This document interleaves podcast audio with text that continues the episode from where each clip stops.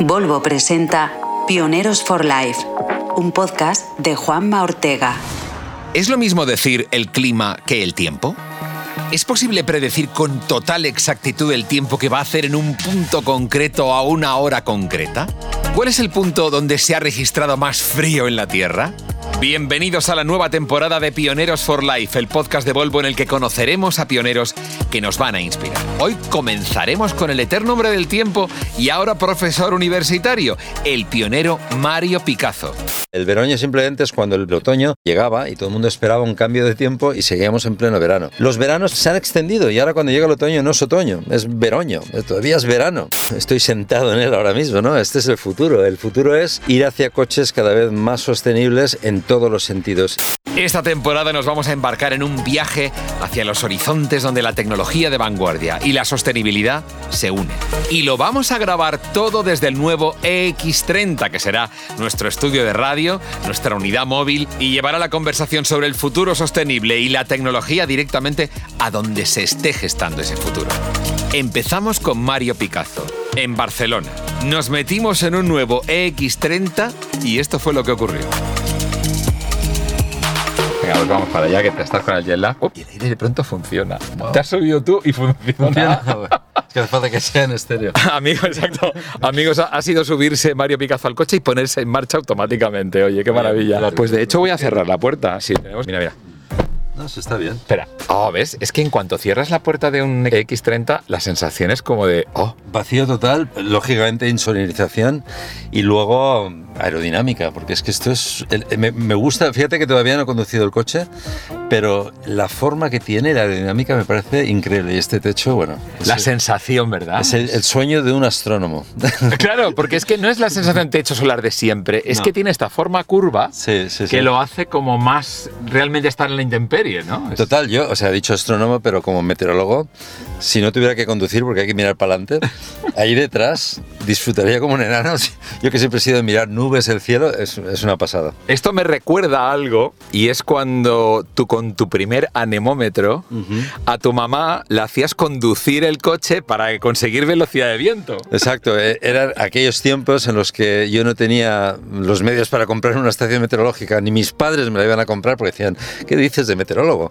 Y dije, pues mira, cogí a mi madre, nos fuimos al paseo marítimo aquí de Castelldefels, porque yo me crié aquí, y dije, por favor, llévame a distintas velocidades, tenía un coche descapotable, entonces iba sacando pues mi anemómetro, que cada vuelta que daba el anemómetro se encendía una bombillita, porque era como me venía fabricado. Y con ese encendido de bombilla y mirando el cuenta kilómetros de mi madre, iba calibrando más o menos cuántos encendidos de bombilla a distintas velocidades y eso me da la velocidad del viento. Es que es la ciencia. O sea, ahí se ve el espíritu científico, el querer más allá, el querer saber. Este pionero for life que tenemos hoy, que es Mario Picazo, al que le siguen llamando el hombre del tiempo de Telecinco, aunque hace ya un montón que no lo es, pero no, no, te va a decir, anda, mira, por ahí va el profesor de universidad de la UCLA. No, no, no van a decir eso, ¿no? Ni mucho menos, ni mucho menos. Y además me hace gracia porque dicen, hombre, el tiempo, te, te vi, te vi. Y digo, ¿me viste? Me viste hace 10 años. Hace 10 años que no hay el tiempo en Telecinco, pero la gente te, te tiene encasillado, como tú lo has dicho, como hombre del tiempo, que han sido muchos años delante de la pantalla y el cromo, y por lo tanto, pues es la etiqueta que se te ha quedado. Claro, evolución. Por ejemplo, cuando uno se mete en este coche, uno siente alrededor una tecnología adaptada al ser humano, sí. que es un poco el reto que tenemos por delante, ¿verdad, Mario? Sí, sí, sí, yo creo que hay, hay que ir adaptando en todos los sentidos, ¿no? Porque sabes que estás dentro de un coche que yo practico Volvo porque tengo dos y tengo que decir que lógicamente mucha gente durante años Volvo eh, ha sido una cosa que ha apostado por seguridad. Eso todos lo sabemos y eso lo ha mantenido. Pero la evolución ha sido otra. La evolución ha sido aerodinámica y a la vez eficiencia energética. Y no solo eso, dentro de este coche sé que hay mucho más que eso. ¿no? Aparte de que estás conduciendo un coche eléctrico que tiene una aceleración tremenda y que tiene varias opciones de baterías que dan una autonomía increíble, estás con un coche que está fabricado con, digamos, materiales usados. Y esa economía circular que empezamos a practicar y que practica Volvo y espero que sea el contagio de todos, es fundamental hoy en día. Claro. Y eso mismo lo sientes casi cuando coges el volante, ¿no? Porque notas la solidez de un coche con material reusado que sabes que incluso que cuando este coche acabe su vida y haga su función, se va a reutilizar otra vez. Y eso es, yo creo que es espectacular. Porque esa es parte del cambio de conciencia global en el que tú estás trabajando. Porque tú, eh, Mario, como, como yo y como los que estamos trabajando en comunicar, tenemos un deber último, que es el de realmente decir las cosas como son. Y tú más, que tienes la ciencia de tu lado. El mensaje, pues, como pionero for life a la gente, está claro que es el cuidar del planeta, etcétera, pero desde lo cotidiano, ¿verdad? Desde lo diario. Sí, sí, sí, desde lo diario. O sea, no hay que. La vida no es tan sofisticada, es el día a día de la gente, es el buscar la forma de actuar cada uno como pueda aportar su grano de arena para hacer lo posible para que mm, el planeta en el que vivimos, pues, por lo menos se quede como esté, ¿no? Porque mucha gente dice, no, es que revertir. La palabra revertir eh, es complicada hoy en día, pero mantener creo que es una palabra muy adecuada y el simple hecho de, lo que tú has dicho, de la vida cotidiana, el día a día, es algo en el que todos podemos aportar para que de alguna forma eso se cumpla. No es tan difícil. Se montó un anemómetro en el coche, le quitó un par de pelos a su hermana para hacer un, Un higrómetro. un higrómetro, es decir, un pionero que lo lleva en la sangre. Y todo, y estás ahora en tecnología punta, acabas de llegar de Los Ángeles y es el jet lag. Eh, este- yo he venido desde el Valle del Lozoya hasta aquí para coincidir en este X30 en Barcelona. Tanta tecnología a nuestro alrededor y al final las cosas son sencillas, ¿no? Al final llegamos a un punto, ¿verdad?, en el que eh, de pronto, bueno, yo también empecé en la radio, montando mi radio en mi casa, robándole la tabla de planchar a mi madre, No dándole una segunda utilidad a una tabla de planchar que tenía por allí por casa. Reutilizar materiales. Yo en mi caso tengo que admitir que me habría encantado cuando era un chaval tener esa estación meteorológica de la farmacia, pero me hice la mía propia por razones obvias y hoy en día digo, jolín, pero si yo ya era circular entonces y no sabía que iba a estar hablando tanto de economía circular, igual que tú con la plancha, e igual que mucha gente que apueste por este Volvo X30 y diga, oye, estoy subido a un coche que se ha hecho contaminando lo menos posible con materiales reusados, aparte de que Volvo, eh, por A o por B, tiene una forma de producción que tiene mucha energía renovable detrás de esa producción. Pero bueno, que eso ya es un punto de partida al que todos nos tendríamos que subir, no solo a la hora de conducir un coche, sino en muchas otras eh, eh, actividades de diarias. la vida, ¿no? Sí, sí, sí. Mira, yo el otro día también hablaba con Jacob Petrus y me decía, tú no sabes el- el- la tensión con la que llegamos los meteorólogos a veces al ascensor, como nos pilló un vecino, porque ya te has reído porque sabes de qué va, porque es que ya no te preguntan va a llover mañana, que sería lo lógico, sino a las cuatro y media de la tarde en la carpa que tengo montada el domingo, eh, la barbacoa me va a llover, mucho o poco, ya te preguntan así. Exacto, eso, eso, eso es porque la meteorología evoluciona hacia un punto donde la información que se da es cada vez más precisa y local, ¿no?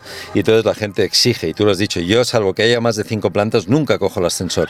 Las primeras cuatro son conversación de ascensor y la quinta ya depende, pero bueno, si es muy largo el edificio, desde luego te comes varios pronósticos, pero en cualquier caso es verdad, Jacob tiene toda la razón y es que la gente quiere saber al instante, en el momento, en el lugar, para esa media hora de lo que sea que tiene que hacer importante, cuál va a ser la predicción del tiempo, cosa que es muy complicada, a pesar de que nuestra ciencia ha mejorado mucho, sigue siendo un caos. Claro, por eso digo, el nivel de exigencia, o sea, la tecnología avanza, pero no tanto. Y sobre todo, yo creo que depende un poco del sitio, porque eh, tú vives en Los Ángeles ahora, ¿no? Vas a volver a España, pero Sí. Vives en Los Ángeles, que es una zona sin montañas, y yo que soy pilotillo de avionetilla, eh, veo los Metar con mucha atención, los Tafor con mm, también mucha atención. España es un país muy montañoso, es muy difícil en este país hacer predicción, ¿no? Sí, sí, sí, eso es algo que yo creo que la gente tiene que asumir, ¿no? O sea, porque la gente dice, no, es que yo vivo en Inglaterra y ahí dicen que en 43 minutos va a empezar a llover y a lo mejor en 44 lo hace. Y dices, bueno, pero Inglaterra es un país muy llano, no tiene orografía, no tiene contrastes térmicos como España, que tiene montañas este, oeste, norte, sur, Mediterráneo, un lado Atlántico, al otro. Es complicado y no por quitar eh, peso a nuestros errores, que a veces los cometemos, sino porque simplemente es un país muy difícil de hacer predicción meteorológica. por su orografía, por su terreno, por su diversidad. Especialmente su riqueza le hace más difícil a la hora de predecir el tiempo, ¿no? Sí, sí, lo hace complicadísimo y, y bueno, pues aparte que tenemos un país que no solo vive, vive de, de los urbanitas, meteorológicamente hablando tenemos mucha gente que todavía vive de la mar, de la agricultura y que exige De la aviación. de la aviación, Claro, que no mira los olvidemos. metars, que le preocupa la cizalladura y las turbulencias. Es. No, y por lo tanto sí, hay una exigencia tremenda, eh, porque antes la gente que miraba el tiempo, que te comentaba por la calle, era gente más de, de- de rural.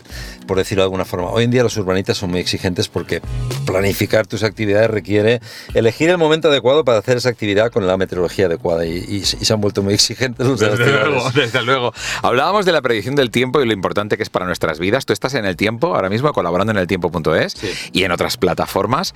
Eh, ¿Cómo ha evolucionado la, forma de, tener la previsión meteorológica en nuestro teléfono móvil? ¿Cómo ha evolucionado? Bueno, pues eso es precisamente algo que el tiempo.es eh, yo creo que ha liderado desde el principio como una de las apps que empezó a usar la gente para esa predicción tan exacta que tú dices y ha evolucionado muy rápidamente y por varias razones. Primero porque, mm, por una parte, los modelos numéricos que utilizamos los meteorólogos cada vez son más precisos, cada vez hay mejores herramientas de computación y cada vez podemos dar una predicción más puntualizada, es decir, que ese, esa cuadrícula sobre la que hablábamos antes se ha ido reduciendo de forma que ese dato puntual es cada vez más preciso. Aún así, lógicamente, como cualquier predicción meteorológica, hay un error, pero lo que antes, por ejemplo, en los años 80 predecíamos para 24 horas, hoy lo podemos predecir para 10 días, con la misma precisión prácticamente. Y por supuesto, yo nunca le digo a la gente, Oye, pues mira 10 días a ver qué dice la pero todo lo que sea 4 o 5 días está dentro de una predicción razonable. margen razonable. Razonable, a pesar de que cambian las cosas, pero esas apps, esa evolución tecnológica, esa apuesta que hizo el tiempo.es ha ido mejorando y hoy en día creo que es algo que la gente utiliza, pues, o sea, lo puede usar más o menos, pero mirarlo siempre lo mira porque es una indicación de, la tendencia que, va a tener. Y una facilidad para nuestra vida, ¿no? Es a fin de cuentas la tecnología aplicada a nuestro día a día. nuestro día a día, yo no sé la cantidad de gente que en el pasado me decía, oye, pero ¿tiendo la ropa por la mañana o la tiendo por la tarde? Hoy en día, con estas aplicaciones del tiempo, como el tiempo.es, tú tienes con cierto margen una predicción de tres horas, una ventana en la que puedes decidir si la voy a esperarme a las tres o lo voy a hacer a, a primera hora de la mañana porque a las tres llueve. Y ese día a día nos lo ha solucionado la tecnología, así de claro. maravilloso realmente. Hay una expresión que has acuñado, hablando de eso, eh, que digo acuñado y quitamos la hay queda acuñado, pero es justo lo contrario, señores, déjense de cuñados, que donde hay un experto y un científico les hablará de cambio climático más que el cuñado. Pero hay una expresión que has acuñado que me gustó mucho, que es veroño. La expresión veroño, ¿a qué viene? Bueno, es una expresión que me doy crédito porque además mis colegas de meteorología dijeron, no, esto lo dijo Mario la primera vez, porque aquí me da igual que lo dijera. El caso es que se usa mucho, se usa mucho hoy en día. El veroño simplemente es cuando el verano, eh, el, otoño, perdón, llegaba y todo el mundo esperaba un cambio de tiempo y seguíamos en pleno verano. Aparte de que haya veranillos como el de San Miguel y luego el de San Martín, que ya está metido en otoño, los veranos se han extendido y ahora cuando llega el otoño no es otoño, es veroño, todavía es verano las temperaturas son muy altas y no da la sensación de otoño. Entonces esa terminología, igual que muchas otras, se han ido implantando debido al cambio climático. El cambio climático es interesante porque tú has estado, por ejemplo, en el lugar más frío de la Tierra. Y lo primero que hace Mario Picasso no es plantar su famoso anemómetro, es ponerse a hablar con la gente. Porque no olvidemos que la tecnología al final es eh, eh, eh, hacia las personas él se pone a hablar con personas de los lugares donde va para entender cómo ellos ya hacían predicciones meteorológicas. Sí, además, el lugar más frío del mundo que no estaría en el mapa si no fuera porque tiene ese récord, que es un pueblo perdido de Siberia que nadie conocería si no fuera porque allí el termómetro bajó a 72,2 bajo cero. No le quites el coma 2. No, no, el coma 2 no, porque entonces ya los de al lado se llevan el récord. Entonces, entonces, claro, un dato de hace muchísimos años, pero donde realmente la excusa de ir a lugares donde el clima está en extremo y eso que España antes no era un país de climas extremos, ahora ya lo es empezamos a tener nuestras olas de calor que no, nunca acaban, nuestras lluvias torrenciales, pero claro, para, para la gente de aquí llama la atención el, ir al sitio más frío, más caluroso, más tormentoso. Entonces en este sitio la excusa no era hace frío y hace frío, es ver cómo vive la gente y cómo se adapta a una situación tan extrema. ¿no? Es un programa más antropológico el ver esa adaptación de la gente y, y, ver cómo en un lugar tan remoto también la tecnología está implantada porque hace falta seguir de cerca ese frío intenso del que viven. Pero ellos están encantados con el cambio climático, ¿no?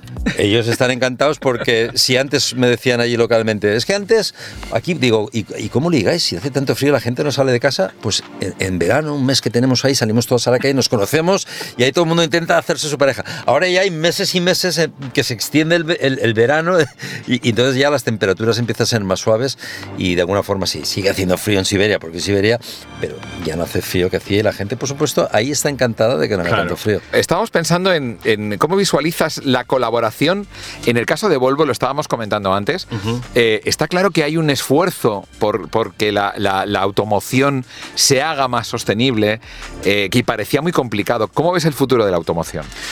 Lo, veo porque lo estoy, estoy sentado en él ahora mismo, ¿no? Este es el futuro. El futuro es ir hacia coches cada vez más sostenibles en todos los sentidos. Y independientemente de que yo ahora esté muy vinculado al cambio climático, de que hable de lo importante que es que reduzcamos emisiones, de que reusemos materiales, que es un poco la filosofía en la que Volvo está liderando ahora mismo, el simple hecho de que haya tanta gente en este planeta que cada año pierda la vida por problemas de contaminación es lo suficiente, aunque la gente me dijera, mira, es que el cambio climático del que hablas realmente no existe, que no es verdad, pero tenemos un dato que está ahí, que es el eliminar contaminación de las calles, de las carreteras.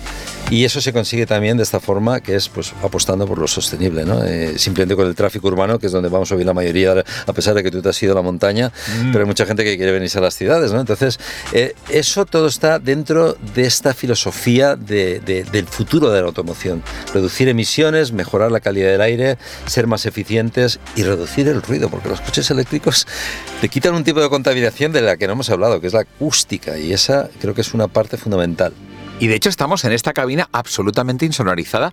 Un momento se oye ligeramente la brisita del aire, no se oye nada. Sí, sí, es una brisa de mar, casi, pensando en meteorológico, pero estás totalmente aislado del exterior y, y, sí, da esa sensación de que, oye, aparte de que los coches eléctricos, lógicamente, son más silenciosos, pero con esta insonorización, bueno, pues ya estás en un mundo totalmente tranquilo a la hora de coger el volante y moverte por las carreteras y poder disfrutar sobre todo, porque aquí tienes una panorámica. Sí, sí, exacto, la sensación.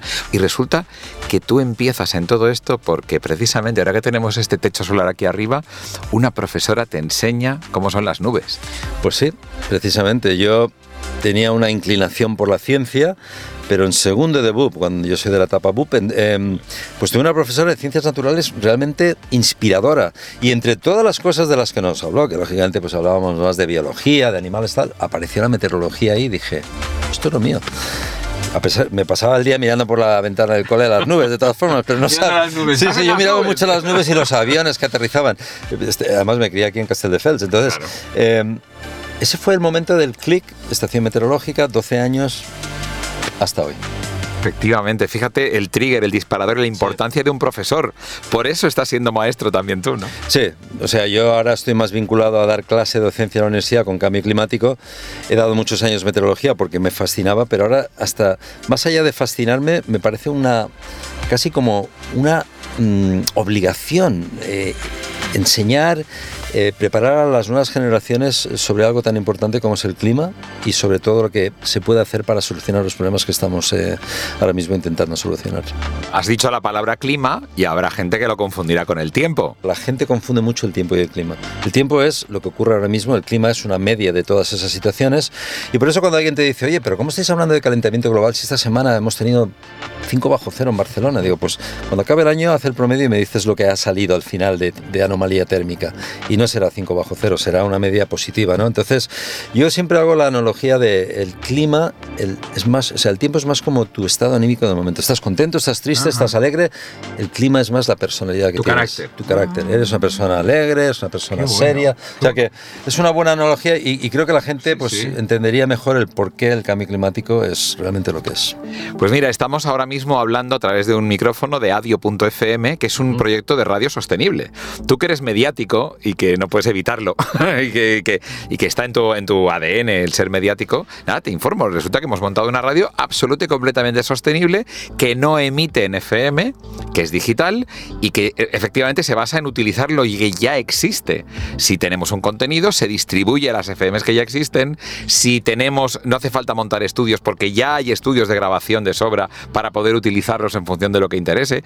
No hace falta irnos a un estudio de grabación para hacer esto si tenemos una cabina acondicionada acústicamente gracias al nuevo X30. Tenemos un micrófono que graba perfectamente, ¿verdad? No, no, totalmente. Hay que adaptarse a lo que uno tiene y no hace falta poner más porque hay medios suficientes para hacer muchas de las cosas que hacemos hoy en día, ¿no? A veces eh, yo mismo lo hago. Yo cuando tengo que locutar me meto en el coche. Claro. ¿Sabes por qué? Porque la acústica. Eh, la acústica es muy buena, es un espacio mm, cómodo donde nadie te molesta y si tienes un coche que no está en medio de una calle ruidosa y está bien sonorizado te da una calidad tremenda. Es que es así, yo también, yo también hago truco. Felicidades por esa, felicidades por esa iniciativa, ¿eh? me, me encanta. Claro, se habla muy poco del consumo de electricidad que hacen los centros emisores en general, tanto de radio como de televisión, ¿verdad? Sí, sí, sí, hay un consumo tremendo. Cierto es que yo espero que con el tiempo ese consumo venga de una fuente limpia de energía, pero aún así hay un despilfarro tremendo, un despilfarro de energía que se podría optimizar mucho más y, y, pues evitar que esa factura eléctrica, que al final se convierte en una factura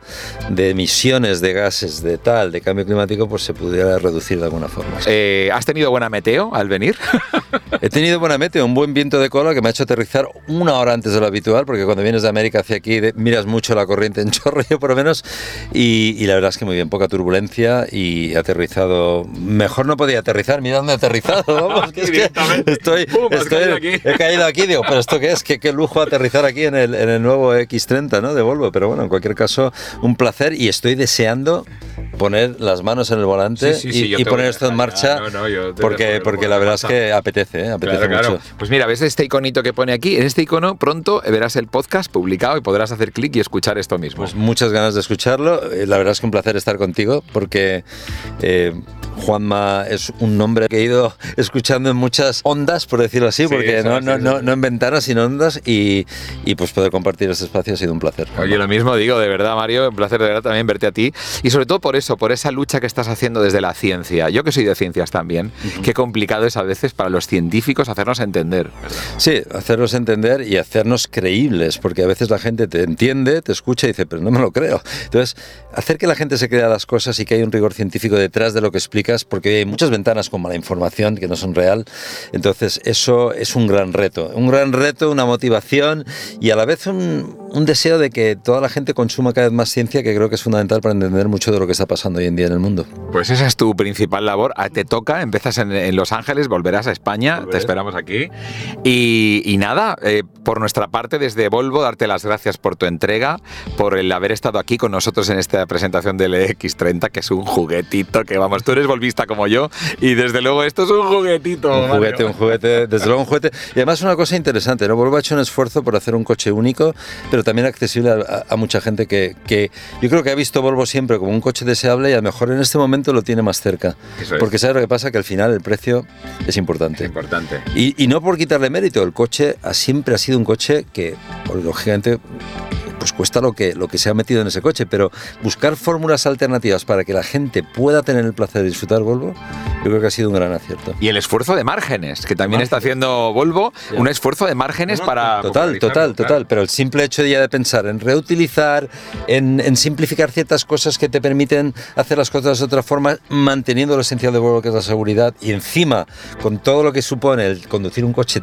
tan, tan eficiente, pues yo creo que por ahí vamos. Este es el camino, ¿sabes? Yo creo, es que yo desearía que esto fuera tan contagioso como la peor de las enfermedades. No quiero lanzárselas a nadie, pero que fuera así y que esto fuera realmente lo que la gente dijera. Mira, tenemos que llegar a donde han llegado estos. Vamos a hacer las cosas de esta forma. Muchísimas gracias, de verdad, Mario. Es un grandísimo mensaje. Muchas gracias. Gracias a ti. Pioneros for Life, un podcast de Volvo. Producido por adio.fm